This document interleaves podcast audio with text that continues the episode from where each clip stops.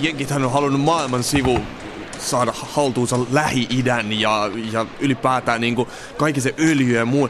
Ei al ei tätä ISIS-järjestöä, ei niitä oikeasti olemassa. Ne on kaikkea sellaista sumutusta, koska Israel ja Yhdysvallat, ne haluaa olla siellä vallassa.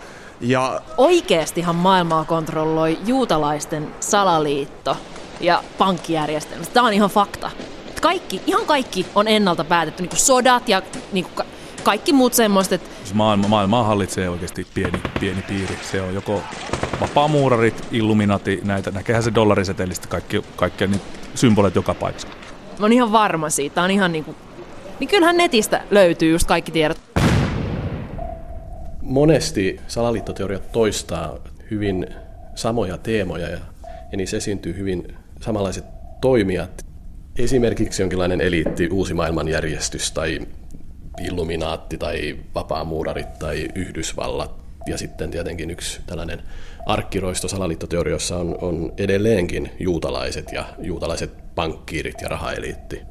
Ja tota, samalla tavalla ne teemat, jotka esiintyy niissä, on hyvin san, samoja kerrasta toiseen. Siinä on perusasetelmana on aina se hyvän ja pahan välinen taistelu. Se on se paha, jolla on, jo, on jonkinlainen agenda, joka haluaa ahneuttaan tai jostain muusta syystä pahaa tälle pienelle hyvälle ihmiselle.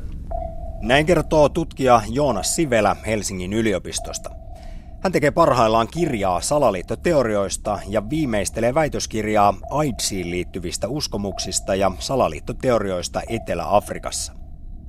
Ne, eli salaliittoteoriat, elävät nyt netin aikakaudella kulta-aikaansa.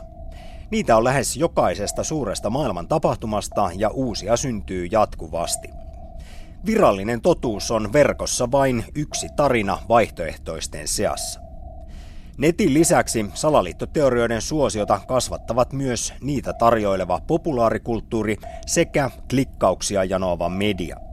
Hyvät tarinat, värikkäät mielipiteet ja vastakkainasettelut ovat myyntivaltteja kovassa uutiskilpailussa.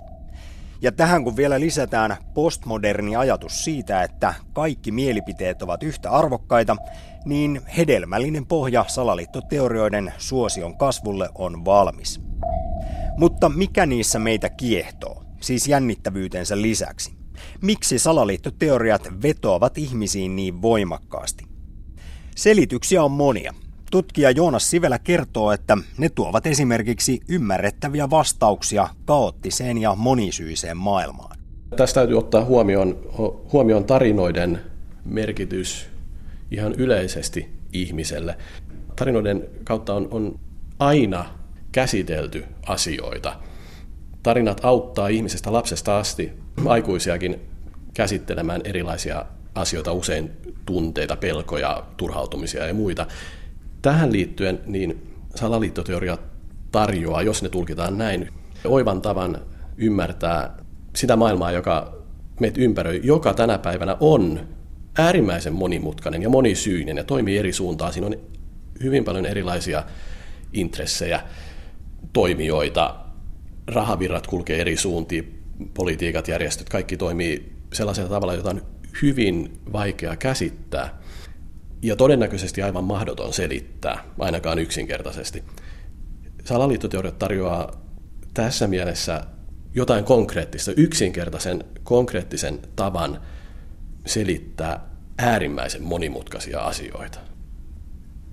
Joonas Sivelä, kuulostaa siltä, että salaliittoteorioita voisi rinnastaa uskontoihin. Tuovat helpon selityksen maailmaan ja vastauksen kaikki. Joskus on puhuttu siitä, että kun, kun näiden suurten kertomusten aika länsimaissa hiipui, tai sitä myötä kun ne on hiipunut, niin meille on se tarve tukeutua suuriin kertomuksiin ei kuitenkaan ole kadonnut minnekään, vaan se on olemassa ja salaliittoteoriat ehkä jollain tavalla sit vastaa, täyttää sen kadonneen tarinan luoman aukon. Tähän maailman kaoottisuuteen ja tarinoiden tarpeeseen liittyy myös se, että osalle meistä ajatus sattumasta, esimerkiksi suuressa murhenäytelmässä, voi olla epämiellyttävämpi kuin idea siitä, että tapahtuman taustalla on jokin salainen, lähes kaikki voipa taho ilkeine suunnitelmineen. Prinsessa Diana ei voinut kuolla niin arkisesti kuin autokolarissa, joten salaliitto. Elvis ei voinut kuolla vain vessanpöntölle, joten salaliitto. No siis tämä fluori. Siis vesijohtoveteenhän lisätään fluoria sen takia, että ihmiset olisivat sellaisia mukautuvaisempia lampaita, ettei, ettei porukka alkaisi vaan niinku kyseenalaistaan tai tekee jotain vallankumousta. Ja lisäksi vielä fluori heikentää seksuaalista halua ja sillä pyritään vähentämään tästä liikakansotusta. Ihmisen arkiajatteluun, taikauskoon ja uskomuksiin perehtynyt psykologi Tapani Riekki Helsingin yliopistosta toteaa, että meillä on ylipäätään luontainen tarve nähdä syy-seuraussuhteita lähes kaikkialla. Niissäkin asioissa, joilla ei ole mitään tekemistä keskenään. Ja tämä näkyy myös salaliittoteorioissa. Tämä on hyvin tämmöinen jossain määrin universaali piirre. Jotkut evoluutiopsykologian tutkijat sanovat, että se on jopa hyvin niin tämmöinen tyypillinen lajipiirre meissä. Me koitetaan etsiä aina syytä ja selitystä asioille. Siinä on eroja ihmisten välillä huomattavan paljon, eli jotkut ymmärtää paremmin, että asiat voi sattua sattuman vuoksi, mutta meidän aivot ja mieli on vähän niin kuin koodattu siihen, että me yritetään katsoa vähän, että olisiko tässä jotain niin kuin mitä täällä takana voisi olla, mihin tämä voisi liittyä. Ja käytetään jopa tämmöistä vertausta, että me ollaan tämmöisiä niin pattern detection deviceja, eli me yritetään etsiä aina niin säännönmukaisuuksia ja merkitystä kaiken takana. Se meillä on hirveästi syytä ollut kehittää tämmöisiä intuitiivisia mekanismeja havaita ää, satunnaisuutta, mutta sen sijaan meillä on hyviä syitä kehittää intuitiivisia mekanismeja havaita vaikka huijaamista tai ää, merkitystä tai tarkoitusta periaatteessa siihen liittyy se, että kaksi asiaa tapahtuu vaikka ajallisesti peräkkäin, niin yleensä ensimmäisenä tulee mieleen, että olisikohan tässä joku yhteys. Vaikka siis salaliittoja on tapahtunut lukuisia kautta historian, se ei ole mikään todiste jonkin uuden salaliittoteorian todenperäisyydelle. Tämä on ajatusvirhe. Esimerkiksi Mainilan laukaukset eivät lisää sen todennäköisyyttä, että syyskuun 11. päivän terroriiskut olisivat olleet Yhdysvaltain hallinnon itse järjestämä false flag-operaatio, eli lavastettu hyökkäys. No siis syöpäänhän on ihan oikeasti keksitty lääke jo aikoi sitten, mutta lääkeyhtiöt eli Big Pharma pimittää sitä, koska niille on paljon niin tuottosampaa vaan myydä semmosia tehottomia syöpähoitoja ja lääkkeitä, kun sitten taas niin parantaa se sairaus. Niin nämä homot, niin homoistahan on niin puhuttu nyt paljon ja sillä paljon liputetaan sitä, että olisi nyt tällainen näin, että luodaan tälle vapaampi yhteiskunta, mutta se ei ole se todellinen juttu, vaan niin tämä koko homomyönteisyys on vaan sellaisen niin homomafian aikaansaannos. Ja sen tarkoitus vaan niin rapauttaa ylipäätään tämä kansakunnan moraali ja sen myötä NVO, uusi maailmanjärjestys, pääsee valtaan ja tulee niin nimenomaan lopun ajat alkaa siitä. Jos olemme luontaisesti eteviä näkemään yhteyksiä toisiinsa liittymättömien asioiden välillä, niin olemme myös erittäin taitavia valitsemaan omaa maailmankuvaamme tukevia faktoja ja samalla sivuuttamaan ne esimerkiksi arvojamme tai salaliittoteorioitamme kritisoivat argumentit. Jos emme esimerkiksi pidä jostain ihmisryhmästä, muistamme heistä myös paremmin negatiivisia asioita – oli kyseessä sitten kokoomuslaiset, kommunistit, bussikuskit tai liskoihmiset. Psykologi Tapani Riekki. Eli jos puhutaan tämmöistä ajatusvinoumista tai biasseista, mitä on tutkittu todella paljon viimeisen parin 30 vuoden aikana, niin se miten me käsitellään tietoa todennäköisesti vahvistaa se, että me ollaan aika taipuvaisia tämmöiselle saaliittoteorioille.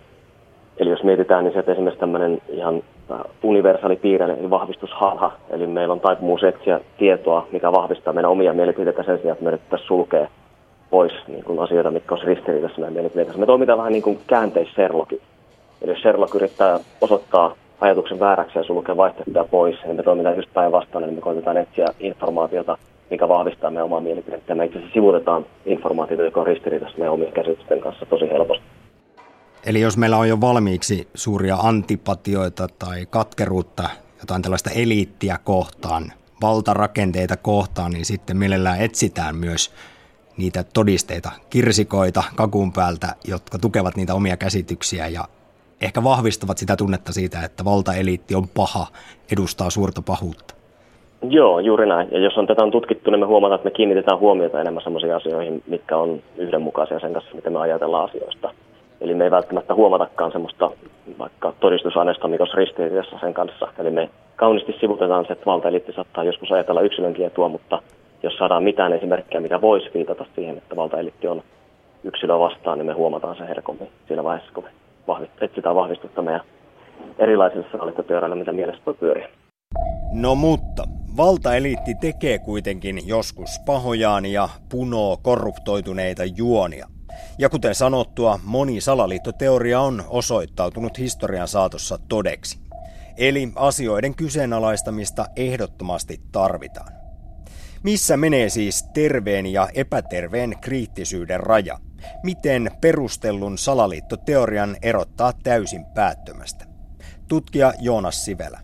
Se, mikä sitten lopulta on se aivan, tai mikä on se lopullinen totuus asioista, sitähän me ei kuitenkaan voida tietää aina, mutta ehkä se voisi muotoilla niin, että mikäli jossain salaliittoteoriassa ilmenee hyvin paljon niitä samoja kerronnallisia, tarinallisia piirteitä, teemoja, toimijoita toistuvasti, niin ehkä jonkinlaisten hälytyskellojen pitäisi alkaa jossain vaiheessa soida liittyen sen ajatuksen totuudenperäisyyteen. Onhan toi Ebola oikeasti valtaeliitin suunnittelema tämmöinen biologinen ase väestön karsimiseksi, niin kuin esimerkiksi joku aitsikin. Nyt niin kuin hehkutetaan jo, että Rosetta luotaan, joo joo joo, se on siellä niin kuin jossain, jossain kometan päällä. No se, siis kyse on samanlaisesta, samanlaisesta lavastuksesta kuin esimerkiksi kuulento. Ei siellä mitään, ei Neil Armstrong, joo, siis on kaikki Hollywoodissa kuvattu paskaa.